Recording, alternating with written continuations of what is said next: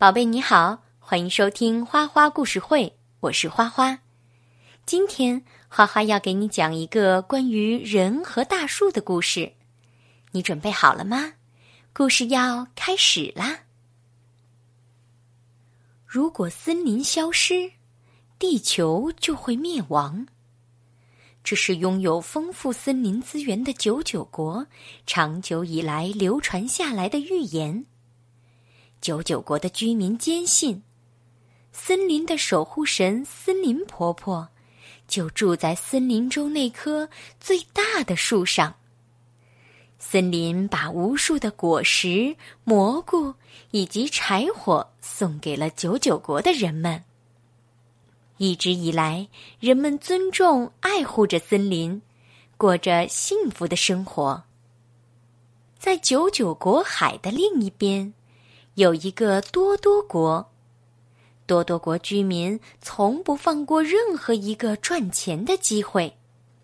饭店老板多多经常想：九九国的森林那样荒废着，真是太浪费了。还是砍伐森林，经营牧场吧，养上牛，再用便宜的肉做成美味的汉堡。赚到更多的钱，变成大大大富翁。于是，多多老板来到九九国，他大力鼓吹自己的赚钱策略：砍伐森林，经营牧场，想要什么就有什么。多多老板炫耀带来的电视、汽车和漂亮的衣服。牧场里养牛，卖了牛换成钱，有了钱就能买到所有想要的东西。九九国的老爷爷慌忙举起双手阻拦道：“不行，不行，不可以，不可以！如果森林消失，地球会灭亡的。”可是有些年轻人听了多多老板的建议。聚在一起商量，嘿，有了钱，就算没有森林，也能买到吃的啦。九九国的老奶奶伸出手指头，一字一句的劝着年轻人：“多亏森林的庇护，我们才能生存下来。没有他给的果实、蘑菇和柴火，我们……”可活不下去。小孩子们也对多多老板带来的新玩意儿产生了好奇心。我想要漂亮的衣服，好棒的车啊！年老的居民畏惧森林婆婆，反对砍伐森林。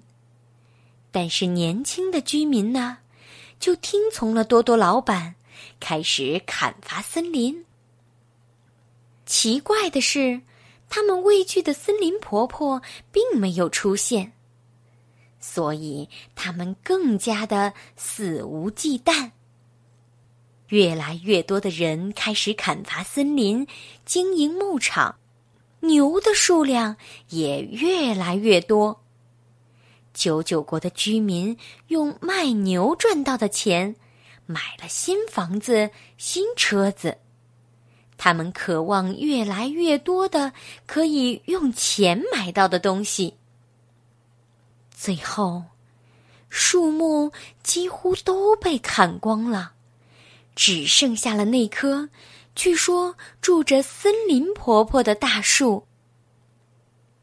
随着牛越来越多，多多老板的生意也更加兴隆了。你们看，还是有钱好吧？只要有钱，就想要什么就有什么。多多老板的连锁店开得越来越多，他真的成了超级大富翁。有一天，九九国下起了一场非常非常大的雨。日复一日，大雨下个不停。紧接着，洪水爆发了。洪水过后，干旱又持续了很长时间。大地干裂了，牧场里不再有鲜嫩的青草，田里的农作物也都枯萎了。九九国的居民们突然有点害怕，他们意识到，是不是森林婆婆的预言马上就要应验了？于是，他们开始相互抱怨，吓得瑟瑟发抖。多多老板为了自己的生意，气鼓鼓的冲进九九国。一群笨蛋！没有森林，地球也不会灭亡。哪儿有什么森林婆婆？这就证明给你们看。说着，多多老板挥起了大斧子。向仅存的森林婆婆居住的大树用力砍下去。就在这时，大家愣住了，然后只听到九九国的居民齐声高呼：“森林婆婆！”森林婆婆真的出现了。所有的灾难。都是你们砍伐森林引起的。这样下去，世界将变得一团糟。你们这些人呐，洪水的爆发，持续的干旱，是因为没有了森林。森林能够储存雨水，使它流向河床，避免洪水的发生。森林还能把雨水还给天空，再度降下雨滴。雨后，森林的土壤中会滋生出无数肉眼根本看不到的营养，它们能滋润土地，培育青草与树木。然而，你们却一而再、再而三的破坏森林。贪图便利的生活，污染了空气。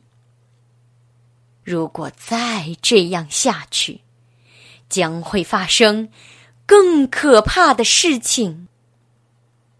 听完森林婆婆的话，可怕的景象立刻浮现在人们的眼前。无论是多多国的高楼大厦，还是九九国的新房子，全都被海水所淹没了。森林婆婆又说：“被污染的空气使得地球越来越热，寒冷国度的冰雪将融化，整个世界都会沉到水底。你们真的无所谓吗？”听了森林婆婆的话，看到眼前的景象，多多老板也吓坏了，大声的向森林婆婆求救。森林婆婆说：“拯救的方法只有一个，那就是用你们对未来人类的爱。”没等人们回过神，森林婆婆早已消失了踪影，但是她的声音却在人们的耳畔久久回响。多多老板终于想明白了。